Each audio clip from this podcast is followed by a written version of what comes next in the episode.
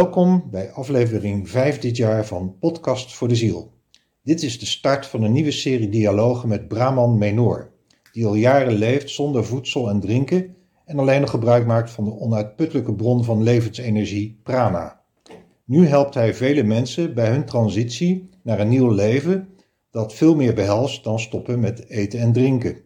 Brahman Menor krijgt op zijn beurt intensieve hulp op zijn retreats van allerlei lichtwezens uit andere dimensies. Over zijn bijzondere missie, de mensheid met een revolutionaire manier van leven en voeden kennis te laten maken, zijn persoonlijke ervaringen en zijn contacten met de andere wereld, gaat het in deze serie gesprekken. Allereerst vraag ik hem welke rol voedsel precies speelt in ons leven. De transformatie naar leven op louter prana gebeurt op verschillende niveaus: in de cellen, het DNA en op het vlak van de emoties. Want volgens Menor geeft eten en drinken ons een prettig gevoel, een up, die ertoe dient negatieve gevoelens te compenseren. Hoe zit dat? Nou, weet je, ehm, kijk, als eerste, het moment dat wij geboren worden en het brein gaat draaien, dus het ego wordt wakker, Mhm. dan wordt herinnering dat we eigenlijk bron zijn, of ja, nou, de, de, de, de divine, het goddelijke zijn, wordt eigenlijk weggehaald. Dat is één op één, brein gaat aan en de herinnering gaat weg. Dat creëert een leegte. Ja, Wat, wat tevens een drive in het leven is. Dus vanuit die leegte ehm, gaan we zoeken naar, nou ja, eigenlijk de vervulling die we missen vanuit die connectie. Ehm, dat is één. Daarnaast maken we heel veel dingen mee in het leven die we als negatief bestempelen. Die niet altijd negatief zijn, maar die we wel als negatief hebben opgeslagen. Mhm. Ik noem dat eigenlijk een beetje de negatieve peerput. Ehm, alles wat we eten, alles wat we doen, hè, eten, drinken, verbinding, seksualiteit, liefde ervaren, compenseert een heel groot gedeelte van die beerput. En dat merk je ook hè, als je bij mij in de retreat zit en je hebt drie dagen niet gegeten, niet gedronken. Dan merk je dat mensen echt aan de ene kant ervaren van, oh, lekker die leegte en die, ehm, die rust in mijn lijf. Mhm. Maar gelijktijdig merken ze dat er ook heel veel letterlijk shit naar boven komt. Ja, en dat zijn we in, in, in- nogmaals in mijn perceptie continu aan het compenseren. En je moet dat eerst kunnen doorgronden, begrijp ik. Eh, dat je dat aan het doen bent. Dus ja, Ja en nee. Eh, in mijn retreat geef ik je de gelegenheid, zoals je die vijf dagen bij me bent, waar je niet eet, niet drinkt, krijg je de gelegenheid om te voelen en te ervaren wat eronder zit, zonder het te onderzoeken. Dus je voelt gewoon dat je een soort, ja, een soort depressie wil ik het niet noemen, maar een soort zwaarte ingaat. Dat je denkt van, nou, vind ik dit nou lekker? Aan de andere kant ervaar je ook de leegte en de helderheid en zeg de, de ehm, verandering in het lichaam die positief is, ehm, wat je bij Pranic Living eigenlijk altijd hebt. Als je het weekend doet, krijg je dat niet. Het weekend is echt een activatie van je cellen. We gaan met je DNA werken, maar die leegte ervaar je daar nog niet. En wij merken nu, we hebben twee eh, weekendretreats gedaan, dat die mensen daar echt wel tegenaan lopen. Dat die merken, wow, een dag niet eten is veel pittiger dan dat ik me had, eh, eh, had voorgesteld. want waar heb je dan meer tijd voor in de, in de, in de weekretreat? Nou, in de week ga je, ehm, eh, heb je natuurlijk drie dagen niet eten en niet drinken. Mhm. Wat ehm, inhoudt dat je proceswerk doet, emotioneel, spiritueel, fysiek. Dus heel veel ademwerk, heel veel stilte, heel veel afleiding wordt er weggehaald. Waardoor je heel sterk gaat voelen en ervaren wat gebeurt hier. En hoe wordt dat weggehaald? Ehm, nou, kijk, het moment dat je stopt met eten, vallen eigenlijk na, en dat is na een, een aantal dagen, alle negatieve effecten van eten weg. Dus ik zeg altijd, al je spirituele kanalen zijn altijd open. Er zit alleen een mist overheen die veroorzaakt wordt door het eten. Door onder andere de mist in ons hoofd, ehm, de, de stress die we in ons lichaam hebben door eten, dus de verhoogde hartslag, verhoogde bloeddruk. Dat creëert onrust, dat creëert een soort mist waardoor we dingen niet ervaren. Haal je het eten weg, valt dat allemaal in die twee, drie dagen stil. Hm. Waardoor mensen zoiets hebben van, wow, ik voel een soort grotere space om me heen. Ik ervaar mezelf ehm, lichter, helderder, maar ook buiten het lichaam. Dus door ademwerk um, ruim je emotionele lagen op, in combinatie met niet eten en niet drinken. En na al het ademwerk is er zeker een uur of anderhalf uur waarin je kan blijven liggen op een matrasje om alleen maar te voelen en te zakken. Ja, En ik noem dat de expansie die ingaat. Daar merk je van wow, ik ben veel meer dan dit fysieke lichaam. ja. En dat, dat zijn de voordelen van het weekend. Die krijg je niet, sorry, van de week. Die heb Krijg je niet in het weekend, ja. krijg je niet in het weekend. Eh, je schrijft ook dat ehm, eigenlijk dien je verlost te worden van je verleden. Wat houdt dat in? Ehm, nou, ik heb ook weer, jij stelt hele leuke vragen. Ik vind dat heel mooi, Paul. Ehm, kijk, ik zeg altijd, we zijn een spiritueel wezen wat aan een fysiek lichaam vastzit. En ons verleden zit in het fysieke lichaam. Dus ehm, het, vanaf het moment dat we ehm, de conceptie ehm, starten, dus die eerste cel na de, na de verwekking, Ja, tot aan ja, de dag van vandaag maken we dingen mee, positief en negatief, die we opslaan. die we opslaan en die ons gedrag bepalen. Ja, Dat houdt ook in dat elke vorm van alles wat je doet, ja, bepaald wordt door je verleden. ja. Dat houdt voor mij ook in dat we eigenlijk geen vrijheid hebben. Dat denken we wel, maar toch maken we elke keuze gebaseerd op de ups en de downs. Van het, eh, van, eh, eh, het, het is een soort, het is een patroon dus. Ja, En gebaseerd op wat je in het verleden hebt meegemaakt. ja. Zoals iedereen heeft wel een bepaalde kleine of grote trauma's, ik noem maar wat. I- iedereen. Ja, Ja. klopt. Ehm, maar hoe verlos je je daar dan van? Ehm, nou, als je naar Emoto kijkt, die Japanse... Wacht even, voordat je, ja, voordat je, Ja. want dat is, eh, vorige keer noemde je Emoto, dat is een Japanner. En die heeft onderzocht hoe water reageert. Hè? Ja. Vertel even, wat heeft hij gedaan? Nou, wat Emoto, heel, heel simpel, die is begonnen met ehm, een glas water. En er is hij met een groep mensen omheen gaan staan en daar heeft hij tegen gezegd, ik haat je, ik haat je, ik haat je. Daarna heeft hij het op een, eh, een microscoopglas gelegd, bevroren. En dat, heeft dat heeft hij onderzocht. En dan zie je dat het water heel negatief reageert. Er zitten zwarte spikes in, geen kristallen en ga zo maar door. Eh, Daarna heeft hij een glas genomen waar, waar tegen hij zei, ik hou van je. Met een groep mensen. Daarna heeft hij het ook weer bevroren. En er waren onwijs mooie kristallen. Nou, als je zijn, zijn boeken leest, liefde, ehm, God, engel, ehm, dat soort woorden, creëer allemaal waanzinnig mooie kristallen.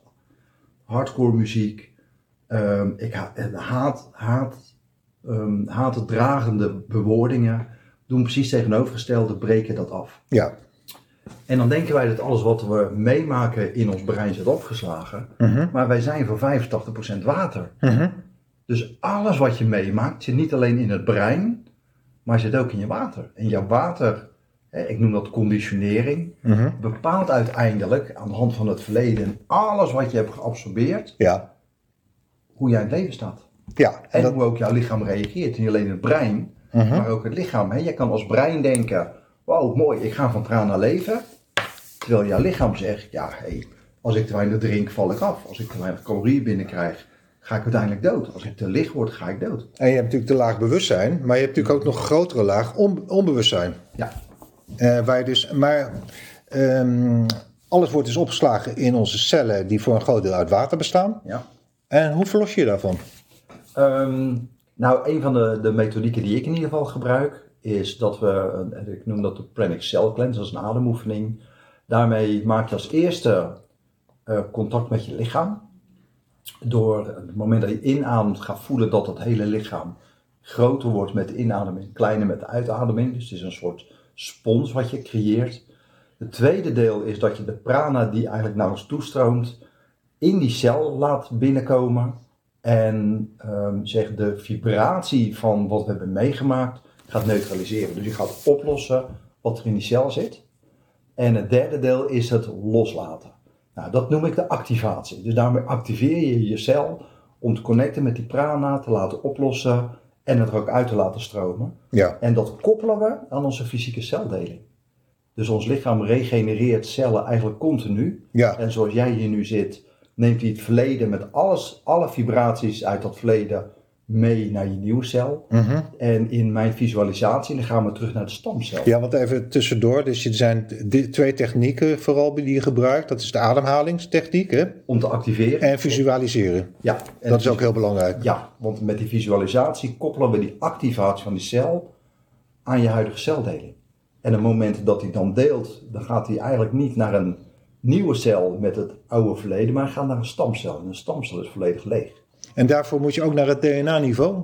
Nee, dat doen we daarna. Ah, Want eerst activeer je hem en in die celdeling laat hij dan eigenlijk dat verleden los. En dat duurt dan ongeveer een jaar tot anderhalf jaar. mhm. Ehm, maar goed, heel simpel. Als jij nu ehm, minder gaat drinken, dan krijg je na drie uur een droge mond. Mhm. Waardoor je zegt zo, dat hou ik leven vol. Maar uiteindelijk pak je een koffie of een glas water en moet je even tanken. Mhm. Dat zijn programmeringen, soort survi- survival mechanismes. En hebben we er honderdduizenden van in ons DNA zitten. ja. Een baby wordt geboren, je stopt er een vinger in of een tepel of een fles. en die gaat sabbelen. Dus de zuigreflex, dat is pre-programmed. Mhm. Ehm, als je dus je cellen zou acti- activeren en je zou de programmering laten zitten, Mhm. dan zou je zien dat het verrekte moeilijk is om daadwerkelijk te stoppen met eten en drinken. Oké, dus je moet de programmering aanpakken. Ja. En dat doe je? Hoe? Ehm, door eigenlijk de energetische wereld dat voor je te laten doen. Ja, want dat wou ik net zeggen. Jij wordt natuurlijk eh, bij dit proces in die retreat constant begeleid, hè? Ja, Door engelen. Eh, eigenlijk, ja, ik, ik noem het eigenlijk de hele energetische wereld. Hè. Dus als ik een retreat geef of een weekend of zelfs een lezing, dan eh, op het moment dat ik in de space ben, dan merk ik dat die ruimte zich vult met bronenergie, prana-energie, die eigenlijk altijd al aanwezig is. En toch vindt daar een verandering plaats. Er komt een soort van in my holy space, noem ik het altijd maar, mijn kerk, mijn, mijn energie. Ehm, die we allemaal hebben. Dus als jij een lezing geeft, doe je dat ook. Ehm, in de hoeken, daar, daar, daar landen serofijnen. Dat zijn een soort hele hoge engelensoorten. Daartussen staan allemaal engelen. En op het moment dat we aan het werk gaan, wordt het hilarisch. Hoezo? Nou, dan lopen er eigenlijk allerlei lichtwezens door de zaal. En aan de ene kant een giant die 4, 5 meter groot is. Met grote handen, die is meer met healingwerk bezig. Er lopen een soort dwergen in de ronde die om mensen heen staan en met die handen ook weer vaak als je ziek bent in het lichaam aan het vroeten zijn. Er zijn engelen aanwezig die vooral op, op spiritueel en op emotioneel niveau werken. Dus die, ja, dat, en weet je, het is magisch om te zien. Ja. Dus eh, mensen snappen soms ook niet dat ik bijvoorbeeld een weekend kan geven of een week kan geven eh, met z'n tweeën. Die zeggen, ja, maar je doet zoveel aanwerk, er moet veel meer hulp aanwezig zijn. Nou, er is veel meer hulp die nog betrouwbaarder is voor mij vanuit de energetische wereld dan de fysieke mens. Die altijd nog een brein heeft en een ego en vanuit een, een andere laag werkt. En jij kan al die, jij kan al die wezens, engelen, serafijnen, die kan je ook allemaal zien. Ja, Wauw, dus die, die hele ruimte is vol met... eh, ja er, er liggen 40 man en, eh, en er- daar lopen ja, echt honderden, eh, noem het even, entiteiten, lichtwezens. ja, dus terwijl jij... Eigenlijk ben je een instrument gewoon, hè? Ja, 100%. Ja. Ja. Dus... ehm, en je hebt natuurlijk een hele speciale taak gekregen. Ja, ja, ja. Hm. Nou ja, nee, je bent... maar dat is gewoon zo natuurlijk. Ehm, Zo voelt dat wel. Hm. Dat, eh, oké, maar we hadden het even over dus DNA, maar die helpen, al die wezens helpen dus ook om die DNA-programmering te veranderen. Ja. ja, op het moment dat je individueel bezig bent, werk je eerst met die celdeling en daar komt ook altijd een engel bij. Kijk, uiteindelijk wat ik doe in de visualisatie is vertellen wat ik zie. Dus, ehm,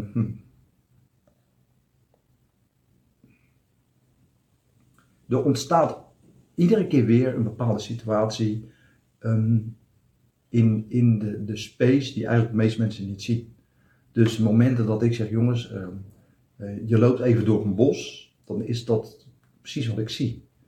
En dan zie ik aan de ene kant een ruimte ontstaan waar bijvoorbeeld een huis staat, waar licht vanaf schijnt. En dat is wat ik zeg. Ehm, het feit dat het daar zo zichtbaar gemaakt wordt, houdt ook in dat het heel voelbaar is voor mensen. Ja. Ja, als, ik, als ik die deur open zie gaan, staat een engel, dan beschrijf ik de engel, dan beschrijf ik de deur, dan lopen ze die deur door in die visualisatie. En dan, dan is dat heel voelbaar voor mensen, want dat is ook wat er gebeurt in de ruimte. Ja. Dat maakt het voor mij iedere keer weer bijzonder. ja. Ja. Eh, je bent wel zelf, eh, als we het over emoties hebben, Ja. door een traject gegaan Mhm. om die, wel om die emoties te herkennen en te doorgronden toch, want eh, dat heb je beschreven, al die lagen. Ja. Dus dat, in jouw geval was dat dus kennelijk toch wel een voorwaarde. Ehm, nou, voor mij hoort het eigenlijk ehm, in de periode tot mijn vijftigste. Dus de periode dat ik Wim was en die herinneringen, daar ben ik heel blij mee Mhm. dat ik die nog mag hebben. Ja, Ehm, is het referentiekader waar mijn lichaam nu op reageert. Dus als, als jij ergens in het gesprek mag openen, om wat voor reden dan ook, op welk moment dan ook, dan, dan weet ik wat het, wat het met je doet. Hoe bedoel je mag openen? Nou, stel dat jij hier ineens een, een blismoment hebt, Mhm. of iets komt bij jou naar boven wat je, wat je heel diep raakt, Mhm. ehm, dan weet ik wat het met je doet.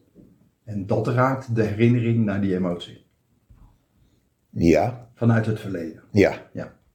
Maar jij bent daar dus doorheen gegaan. Want je hebt zelf een, eh, hoe heet dat, journey therapie Mhm. toegedaan. Ja. Dus het was kennelijk toch wel nodig om, dat, om jezelf te begrijpen.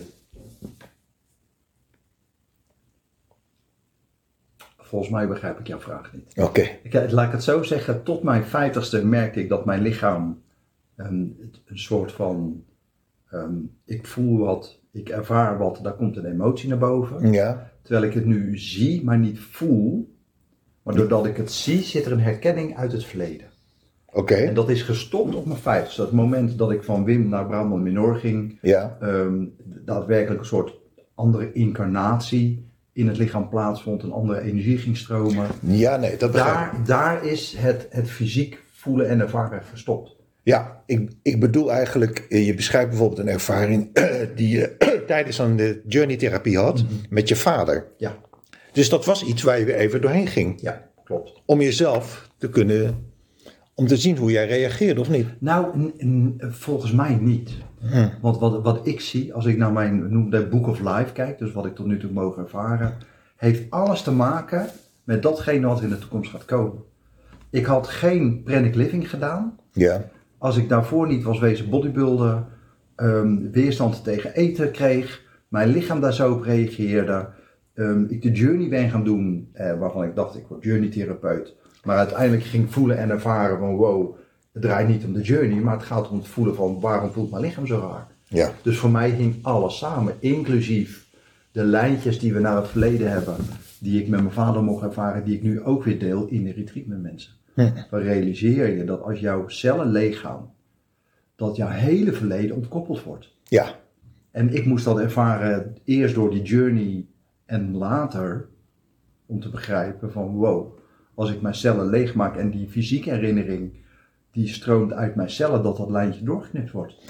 En dat is ook wat de mensen op jouw retreats ervaren, die loskoppeling. Daarna. Vooral En hoe? daarna. En hoe ervaren ze dat? Ja, eigenlijk op heel veel verschillende, verschillende manieren. Hè. Ik noem het de Pranic Essence Retreat. Ehm, of Pranic, Pranic Essence Activatieweekend. Omdat ze steeds meer gaan leven vanuit een vrijheid. Ze gaan voelen, weet je, die angst om een partner los te laten. Of die angst voor ehm ander werk. eh, waarom je geen beslissing neemt.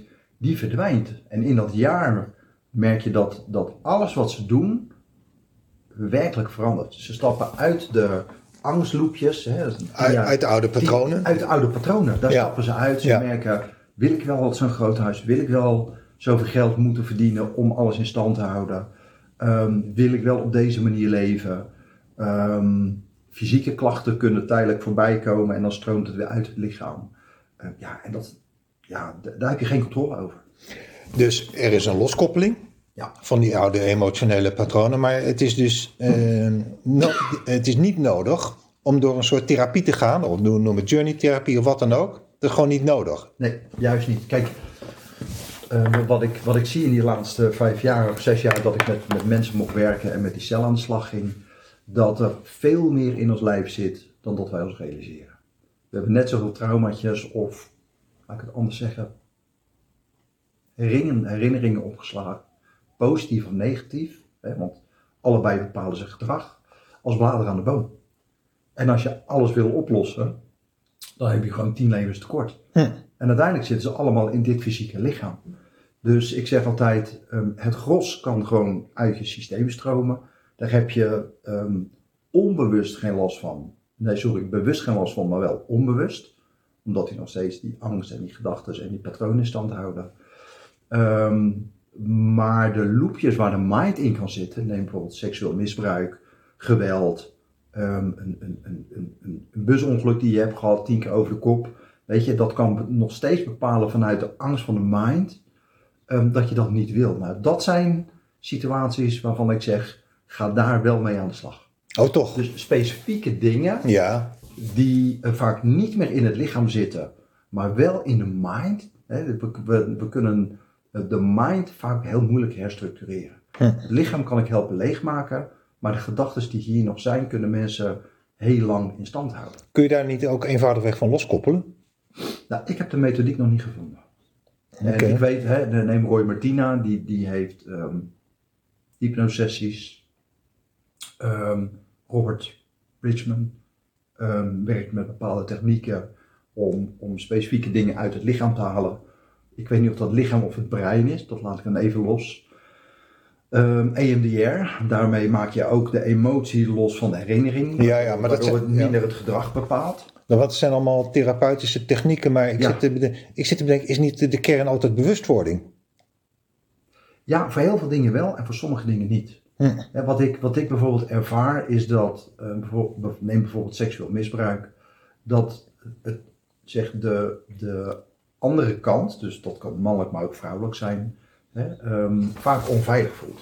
Ah. En die onveiligheid kunnen ze heel moeilijk loslaten. Ja, ja. En zelfs als het heel rustig gaat en heel gemoedelijk en de juiste partner en dat toch er situaties zijn waarin het lichaam zich niet veilig voelt en daardoor verkrampt of wegloopt. Een soort automatisch, een trigger dus. Ja, ja, ja. ja, en dat blijkt toch heel vaak aanwezig. Ja. En ik zie dat mensen die, zeg, die, die cellen hebben leeggemaakt, de fysieke reactie niet meer hebben.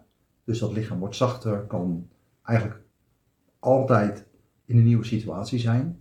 Maar het brein kan nog steeds waarde hechten aan die woede uit het verleden. Ja Je kan nog steeds boos zijn op die persoon terwijl het niet meer in je water zit. en het brein kan ook eh, hechten aan het slachtofferschap. Ja, ja absoluut. Ja, er zijn zoveel. eigenlijk- Mensen geven, eh, dat vormt hun identiteit hè, voor Ja, veel mensen. Klopt, Het is moeilijk om op te heb, geven. Ik heb iemand die bijvoorbeeld eh, ernstig ziek is en echt wil genezen en toch de ziekte in stand houdt. Ja, En daar heb ik heel veel gesprekken mee gehad en die dame is zich heel erg bewust ervan en toch blijft ze erin. En ze weet het hè. En toch kan ze er niet uitstappen. Dat is best wel heel ingewikkeld. Want je raakt eigenlijk, wat jij zei, de hele identiteit gekoppeld aan die, aan die uitdaging, laat ik het zo maar zeggen, kwijt. En wie ben je dan nog zonder? ik denk dat het leven trouwens ook eh, zelf eh, de techniek, oh, eigenlijk het leven is altijd zelfgenezend, zou je kunnen zeggen. Ja. Eh, wat er ook met je gebeurt, het helpt je voorwaarts. Eh, be- eh, dus je gaat door die herhaling Ja. van het niet willen opgeven, net zolang dat je er zelf genoeg van hebt. Nou, ja, jij zegt dat, daar geloof ik dus niet in. Oké, Ik geloof echt in een va- vast pad. En ik kan op tijdlijnen... het een sluit het ander niet uit. Hè? Nee, dat ben ik met je eens. Maar goed, Dit kan het pad zijn. dit, ja, dat ben ik met je eens. Nou, wat, wat ik zie, als ik dan naar een tijdlijn kijk, Ja, dat daar gewoon, als ik die vraag stel van hoe lang gaat dit nog door, ja. daadwerkelijk staat nog zeven jaar. Oh ja. En dan, dan, ehm, dan zie je dat in die zeven jaar, als ik dan meer inzoom, dus meer antwoorden krijg, Mhm. ehm, dat mensen bijvoorbeeld keuzes maken om meer therapie te gaan doen. En, en dat lijkt dan als een soort van vrije wil. Maar dat is dan jouw weg naar jouw bevrijding. Ja. En je doet precies wat je mag doen of wat je mag ervaren. Dat is jouw pad. Ja, en dan komen de juiste mensen voorbij, daar resoneren. Maar dat is precies wat ik bedoel. Ja, het ja, pad ligt klopt. daar klaar, eh, dus dat Ja. helpt je op weg. Ja, en nee, maar dat, ik, ik herken dat eh, ook uit, uit mijn omgeving van mensen die gewoon ervoor kiezen voor een tijd aan dat slachtofferschap. Of ze zijn eigenlijk verslaafd Mhm. Aan het slachtofferschap. Ja, absoluut. Maar ik had het ook over bewustwording, omdat misschien is iets, iets anders dat als je bewust wordt eh, welke rol je gedachten spelen, dus je Ja. mind, dan kan je ook de stilte tussen die gedachten opzoeken. En je kan zeggen, nou, eh, het zijn net zoals wolken, het, het komt en het gaat voorbij. Mhm. Ja. Dus je hoeft je niet meer aan te hechten. Klopt. En dat kan al helemaal voor een soort eh, verandering zorgen. Ja, maar je, je kan dat nooit belichamen als het niet in je boek staat. Nee, Ja, er zijn wel mensen, ja, waarom, waarom bij jou wel en bij mij niet? Ja, de Ja. een heeft de rol om teacher te zijn en de ander ehm, om, om de, de student te zijn of iets mogen te ontvangen en de gever of de, de vrager en degene die antwoord geeft. Het is een rol die we mogen spelen ja. in, ja, in, in, in het boek waar, eh, waar je doorheen staat. Je kiest ervoor, we zullen het er zo even over wat ik zeg nu. Je kiest, volgens mij kies je ervoor op zielsniveau precies eh, voor wat er nu gebeurt in je leven. Juist, Snap je? daar stroom je doorheen. Ja. Ja. Eh, dus ik, ik geloof wel degelijk in de vrije wil, alleen op een ander niveau. Ik denk dat er verwarring bestaat Ja. Eh, dat als jij zegt vanuit de persoonlijkheid, eh, dan lijkt het er bestaat geen vrije wil. Want je volgt hè, het pad. Maar op zielsniveau, volgens mij, kies je ervoor om uitgerekend die ervaringen te hebben, Mhm. omdat die weer aansluiten op ervaringen die je eerder hebt gehad, in, eh, misschien in een ander leven. Kijken hoe je, wat vind jij daarvan? Nou, weet je, als ik nou dat glas water pak Ja, en ik zet dat water voor je neer en ik haal er een druppel uit en ik, je mag dat zien als jouw ziel. ja, En die ziel die doet een heel rondje, een leven en die valt terug in dat glas met water. ja. En dan zeg jij, daar ben ik nog steeds een druppel. Nee, nee, dat is niet wat. Ja, nee, ik Dus ben- dit- kijk, ja? wat ik wil zeggen is dat, er, dat heel veel mensen denken dat er een soort ik aan de andere kant is. N- ja, En er moet een ik zijn om een keuze te kunnen maken. Terwijl ik zeg, jouw ziel en mijn ziel zijn eigenlijk de divine. ja, maar dat zeg ik ook. Ik Ja, geloof ook niet maar, dat. Ja? Maar dan hoef je ook geen keuze te maken. Want er ligt een boek, er ontstaat een, een boek die zegt, nou bij die dame ga ik nu verbinden. Maar je moet ergens, ergens Dat is op- we op- komen niet aan de bloemkool. Nee, maar dat is op persoonlijkheidsniveau. Nee, nee, nee, nee. Ja? Dat boek ligt klaar. Ja, Die, dat koppeltje komt samen. ja, En op het moment dat die conceptie plaatsvindt, dan gaat daar gewoon een divine energie stromen door dat boek, gekoppeld aan die eerste cel. Ja, Maar daar hoef je geen keuze voor te maken, want jouw lijntje, dus jouw energiestroom door jouw boek naar jouw conceptie, is eigenlijk hetzelfde lijntje vanuit dezelfde bron naar mijn conceptie. jawel, maar dan, dan Dus- uiteindelijk, wij zijn ook die goddelijke energie. Ja, maar er is dan uiteindelijk ook maar één, één, één bron, één ik. Ja, maar dat zijn wij allemaal samen. Ja, als je het zo zegt, ja, dan ben ik het met je eens. Nou, dat, eh, omdat, omdat ik, ik hoorde jou zeggen Ja, bij Giel Belen, toen hadden, had je het over Neil Donald Walsh. ja. En toen zei je, ja, bewustwording of kennis ontwikkelt zich. En jij vond dus het, de, eh, wat hij beschrijft als vrije wil, vond je eigenlijk achterhaald, als ik het goed begrijp. Eh, ja, ja laat ik het zo zeggen, vaak op de manier waarop mensen, mensen dingen beschrijven. Even de, voor de duidelijkheid, Neil Donald Walsh heeft een serie boeken geschreven die heet eh, Gesprekken met God. Ja, En die op mij een heel overtuigende indruk hebben gemaakt. Dat raakt me. voor mij hè. Eh, maar ik ben het ten eerste met je eens dat eh, kennis of wijsheid zich ook ontwikkelt, bewustwording. Ja. Dus ik ben heel benieuwd hoe jij, want jij zei dus, eh, nou, op dat punt eh, zijn we verder ontwikkeld. Ja, kijk, er zijn steeds meer mensen die fysiek ervaren dat we eigenlijk geen keuze, geen vrije wil hebben. ja, En ook als ze teruggaan, dat ze eigenlijk die hele oceaan zijn en ehm, niet de, de ik-persoon die bijvoorbeeld 40 keer incarneert vanuit truus, truus, truus, truus, truus, truus en dan is truus klaar. Dat lijntje, dat, dat, dat klopt gewoon niet meer. jij gelooft niet in, eh, incarna- in reïncarnaties? Ik geloof, jawel, maar vanuit het hoge geheel. Ja, nee, dat... En eh, niet vanuit het ik. Kijk, Ik- in ja. India denken ze, ik word dom geboren. En naarmate ik meer meemaak, ja, evalueer ik. En dat klopt Mhm. op collectief niveau. ja, ja, ja. Het collectief Zielsniveau ook. Op zielsniveau. Ja, ja, ja. Maar niet vanuit het ik-zieltje. We zijn niet een knikker in een pot met knikkers. Waar een, een, een soort, soort master god boven staat. Die zegt, nou eh, eh, Paul, nu mag jij weer een leventje gaan doen. En dan mag je dit gaan ervaren. En Paul, nu ga je naar een volgend leven. En, en het volgende leven ben je helemaal klaar. Dan ben je de goeroe verlicht. Ja, ja, dat, dat, iemand die vandaag de goeroe mag spelen. En over tien jaar mag overlijden. Die kan daarna gewoon weer als stratenmaker terugkomen. Maar niet vanuit het ik. Ik, maar volgens mij eh, beschrijft eh, God, eh, ik noem het maar even zo, in Ja. Neil Donald, Neil Donald eh, boeken dat ook zo hoor. Ik, Ja, het is maar net hoe je, hoe je de zin leest. Het, het lijkt mij een soort, waar we het nu over hebben. Ik heb het idee dat we het eigenlijk over hetzelfde hebben. Ja. Maar dat er een soort begripsverwarring Ja, eh, nee, klopt. is ook. Ik, ik hoor ook wat jij zegt. Ik voel hetzelfde. Oh, je voelt het wel. Ja, ja. Anders. Ja, ja, ja, nee. Want ik, ik ben meer. eh, kijk, mijn eh, rol, zoals ik het ervaar, is bewustwording. Ja. En daar hoef ik verder niks voor te doen. En mijn bewustwording zegt dat ik ben deel van het goddelijke, van het collectief. Ehm, als je zegt er is geen vrije wil, Ja. dan zeg je eigenlijk ook God heeft geen vrije wil. Zeg jij dat? Nee, dat, nee. Ja, precies. Nou, Ja, dus God ja, heeft de vrije wil. Ja, Wij zijn onderdeel van het goddelijke. ja. Dan hebben wij dus op zielsniveau, is het niet zo, nou jij moet nu die rol gaan spelen. Nee, dat is de divine energie in onszelf die daarvoor kiest. Op zielsniveau. Ja, Op goddelijk niveau, laat ik het zo maar zeggen. Ja. Ja, kijk, ik zie ziel en, en, en een soort van eigen bewustzijn.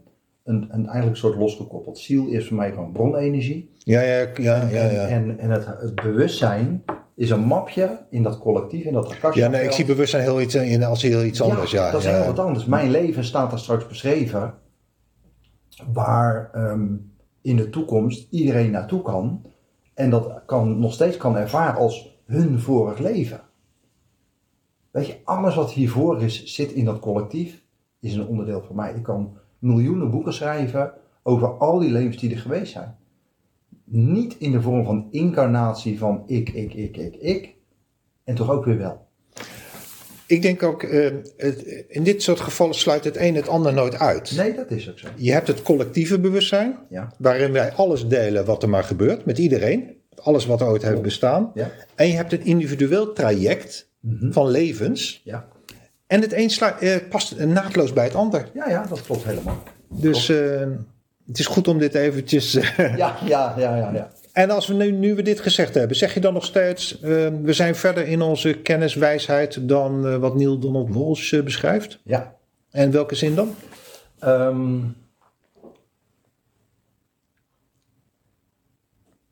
ja, daar, daar. Nee, laat, laat, laat, laten we Neil even loslaten. Oké. Want wat ik zie is. ehm, kijk, neem 20 jaar geleden. Als je nou eens naar spiritualiteit keek, dan had je Tineke's paranormale wereld en een zwarte gat en dat was het. Nou, nu noem je ook wat hoor. Ja, ja, neem maar als voorbeeld, 20 jaar geleden. En Ja. nu, in elke huiskamer wordt er wel over gesproken. Ja, ja. Planet Living is daar bijvoorbeeld, dat, dat gaat zo hard. Ja. Bijna iedereen heeft er wel iets een keer over gehoord. Ja, 20% van Nederland, nou dat vind ik al een heleboel. Ehm, dus dat verandert, wou je zeggen. dat verandert. Ja, ja. En dat heeft ook te maken met de kennis van toen en de kennis van nu. Is gebaseerd op een, een andere ervaring. Maar, ehm Menno, daar ben ik helemaal met je eens. Dat is duidelijk. Maar er zijn bepaalde kernbegrippen Ja. die voor mij altijd overeind blijven staan. Ten eerste, God is liefde en onuitputtelijke energie. Ik zie het nu al eh eh, bedenk, Ja. eh, no- noem het eh, creatieve energie. En, Ja, hè, ja. wat jij prana noemt, wat voor mij ook liefde is. Ehm, en God is vrij. En per definitie, dus als God vrij is, zijn wij dat ook. Dat ben ik met je eens. Oké, maar waarom keek je dan zo bedenkelijk Nou, even? Voor, voor mij is bron geen liefde. Wat is van bron voor jou dan wel? Ehm, bron is eigenlijk alles zonder woorden. Want je kan niet de bron ervaren. ehm, zolang je gekoppeld bent aan het fysieke lichaam. Als, Ja. er zijn mensen, ik geef eens lezingen en dan, zijn er, dan, dan vraag ik heel vaak van ehm, wie heeft wel eens verlichting ervaren, of denkt dat in ieder geval. Ja. En eh, dan gaan heel veel handen omhoog. Wie, heeft al, wie ervaarde alleen maar liefde? Dan gaan er veel handen omhoog. Wie ervaarde de verbinding met alles wat er is? Gaan de handen omhoog. En wie ervaarde er niks? En eigenlijk is dat er maximaal één of twee die zeiden van in mijn moment van was daar gewoon geen gevoel. Ja, ja. Want dan overstijg je eigenlijk Dat was ook in jouw geval dus ja, zo. dan overstijg je het fysieke. En ik ging pas liefde ervaren toen ik terugkwam. Oké, maar dat mijn, wel dus. Ja, maar voor mij had dat meer te maken met mijn eigen fysieke hart. Niet met goddelijke liefde. Nee, Je gelooft niet in goddelijke liefde. voor mij is bron alles, alleen zonder woorden. Ze Ja, nee, maar- al eeuwen, niet voor niks, die I am. Ja, nee, dat, doe, ik- dat doe ik ook. Maar ik denk, dit is weer trouwens een goed voorbeeld van begripsverwarring hoor. Want Ja, ja. lijkt alsof we een, een verschil zien, maar dat is er volgens mij helemaal niet. Nee. En wat ik ook merk is dat jij jouw ervaring centraal stelt, wat, wat heel menselijk is. Mhm. Maar je vergeet niet, je bent onderdeel van het geheel. En andere mensen hebben een, misschien een net een iets andere ervaring van wat het goddelijke is. Mhm. Ja. En dat wil niet zeggen dat dat niet klopt of zoiets. Nee, nee, maar dat zeg ik ook niet. Nee, nee, oké. Nee. Ik heb zelf ervaren, en ik ben natuurlijk niet de enige, dat juist ook mensen beschrijven dat als ze het lichaam verlaten, Mhm. hè, de bijna doodervaringen, dat ze overweldigd worden door de, door de energie, het licht en de liefde. Ja, maar dan ben je nog steeds gekoppeld aan Gekoppeld aan? het fysieke lichaam. Nee, nee, nee. Het gaat erom juist dat ze dat lichaam hebben verlaten en dat ze dat als een bevrijding ervaren. Maar eh, ik denk dat dat wel een kernpunt is. Er is altijd bewustzijn. En dat bewustzijn hoeft niet gekoppeld te zijn aan het lichaam of aan de mind. Het is een andere vorm van bewustzijn. Voor mij, kijk, wij zouden hier niet zijn als bron zelf kon ervaren. Voor jouw idee is God geen liefde. Nee, en waarom zeg ik dat? Ehm, kijk, voor mij, en dat beschrijft Neil Donald Walsh ook, zijn wij hier, als we weer terug naar, naar Neil gaan, zijn wij hier om de, de gedachten, de ideeën van bronnen, concepten te ervaren en te voelen. Nee, daar ben ik al gelijk niet met je, met je, met je Nee? eens. Nee, we zijn hier als God die zich bewust wordt van zichzelf. Ja, maar dat is hetzelfde wat ik zeg. Oké, nou, en wij zijn onderdeel van dat goddelijke. Ja, maar als je nu het fysieke dan loslaat, Oh ja, nee, nu begrijp, je ik begin het te begrijpen. Jij ontkoppelt het vaak. Ja, ja, ja. ja, dan nee, ga maar, je terug maar naar- dat valt niet te ontkoppelen, Menor. Ja, voor, voor mij, Voor jou wel, ja, mijn, oké. mijn verlichtingsmoment Ja, nee, was dan, het totaal, en tot twee keer toe, maar dan heb je het. Je beschrijft het vanuit jouw ervaring. Ja, dan, eh, ja, ja, en dat Maar zie je als... Ik ben, ik ben niet de enige, hè. Kijk, dat... Ja, maar in, in ik mijn... Ja? mijn, ik, ik, heb, ik heb moeite om de formless in een vorm te stoppen. Ja, maar nee, dan, eh, dan begrijp ik het punt waar we het eigenlijk. eh, in, mijn, in mijn optiek Ja. is alles, is alles één. Ja, En dat lichamelijk tuurlijk. is alleen maar energie, gestolde energie. Tuurlijk. Dus het valt bijna niet los te koppelen. Ja, eh, En wat ook, wat je al in de Bijbel geloof ik ziet, zo boven zoals beneden. ja, ja. Alles is met elkaar verbonden, ook het lichamelijke. Dus je Ja. kan dat, en de persoonlijkheid. Dus het valt moeilijk los te koppelen. Ja, maar dan kan je ook zeggen, ja, nee, ik snap wat jij zegt. En, en toch ervaar ik heel veel Ja, nee, maar anders dan... dan- Menor, dat is jouw ervaring. Ja, ja. Maar daarmee kan je niet de ervaring van andere mensen die iets anders ervaren dan jij eh, disqualificeren. Ja, maar dat doe ik ook niet. Nee, nee, maar je zei net bijvoorbeeld, nou, ik vraag die mensen wie, is, eh, wie, wie heeft een verlichtingsmoment gehad. Ja, En als ja, ze dan niet ja. zeggen dat ze niets hebben, dan is het volgens jou geen, niet, niet Nee, echt. nee, maar dat, nee. Kijk, wat ik zie, kijk, waar de verschillen vaak zitten. Ja, Ik kan, ik kan je garanderen dat als ik met jou een reis terug zou maken naar jouw verlichtingsmoment, ja. Dat het moment van thuiskomen Mhm. gevoelloos was. En want het is maar vaak een fractie van een seconde. Het is tijdloos tot je weer, tot je weer in het bewustzijn komt van, van het fysieke lichaam. En daar begint het proces. Dat was bij mij ook zo. Het was een, een fractie van een seconde, terwijl ik het ervaren was veel langer van. En ik voelde letterlijk het lichaam oplossen. ja. En ik kwam terug, terwijl het gesprek nog geen twee woorden verder was, maar ik heb daar wel een hele reis. Ik heb daar, ik, ik heb wel een hele reis gemaakt. Maar Menor, jouw verlichtingsmoment is gewoon anders verlopen dan. Dat geloof ik niet. Oh, oké. Dat geloof ik niet. Ik denk dat we het allemaal hebben, maar omdat het vaak heel kort is, Nee, bij mij was het helemaal niet kort. nee, nee. Wel het moment. Mijn reactie daarna heb ik twee jaar kunnen teren. Ik heb een half jaar ben ik niet op deze wereld geweest in de vorm waar, waar, waarin ik het voor mijn verlichtingsmoment wel had. Ja, Het heeft mijn leven dusdanig veranderd dat alles uiteindelijk open stond. Dat ik, dat ik onvoorwaardelijke liefde voelde stromen in het fysieke lichaam. Dat ik, ik, ik kon alles voelen, zien en ervaren. Dat ik, wow, wat is dit? Maar ik heb het eigenlijk over iets anders. Mhm. Ik heb het, er zijn heel veel boeken geschreven over de ervaring van mensen in eh, bijna doodervaringen. Ja, ja. Als ze loskomen van het lichaam. Mhm. En dan zie je heel veel overeenkomsten. Ja, En die beschrijven allemaal ten eerste ja, dat ze natuurlijk wezens zoals jij eh, om je heen ziet ontmoeten. ja, ja. Dat ze gehuld worden in een eh, deken van liefde die ze tot nu toe nog niet gekend hebben. Mhm. Want het is zo overweldigend, zo krachtig, dat ze daar ook nooit meer weg willen. Mhm. Want eh, vaak laten ze huilende eh, familieleden, vrienden, en gezinsleden achter. Ja, die allemaal hopen dat, want op dat moment liggen ze vaak op een operatietafel. Hè. En, maar ze hebben helemaal geen zin meer om terug te gaan. Nee, dat snap ik ook. Snap je? Ja. Dus ze komen in een hele andere eh, wereld die, eh, die zo overweldigend is en losstaat van de menselijke ervaringen. Ja. Dat ja, en, en dat is iets wat ongelooflijk veel mensen beschrijven. Mhm. Eh, en dat ze ook kunnen, alles kunnen begrijpen is. Opeens, ze kunnen- hebben het overzicht over hun leven. Ja. En ook krijgen ze te zien eigenlijk vaak waarom ze toch nog terug moeten. Ja, Ja, en dat is een goddelijke eh, gewaarwording. eh, ja, klopt. toch? Ja. Helemaal mee eens. Dus we zijn het eigenlijk eens. Uiteindelijk, Ja. ja, gelijk geven. En want die ervaringen, die corresponderen ook met mijn eigen ervaring. Dat als je juist, als je loskomt van wat je als persoonlijkheid liefde noemt. Daarom eh, is eh, de liefde voor een ander mens ook niet te vergelijken met hè, de goddelijke liefde. Zou kunnen. Nou, je hebt dat zelf ook ervaren, zoals je nu leeft. Ja. Want je hebt in feite geen relatie, toch? Eh, niet, niet in, de In de zin van, ja. in de fysieke vorm zoals we een kadertje van een plaats kunnen beschrijven. Dus ehm, dat zijn inderdaad dingen maar, ehm, die je eh, kan leren scheiden. Dat, dat, ja. hè, dat, god- dat, er is onvoorwaardelijke liefde. En daar, volgens mij besta je daar gewoon uit. Nee, dat, dat ben ik met je eens. Ja.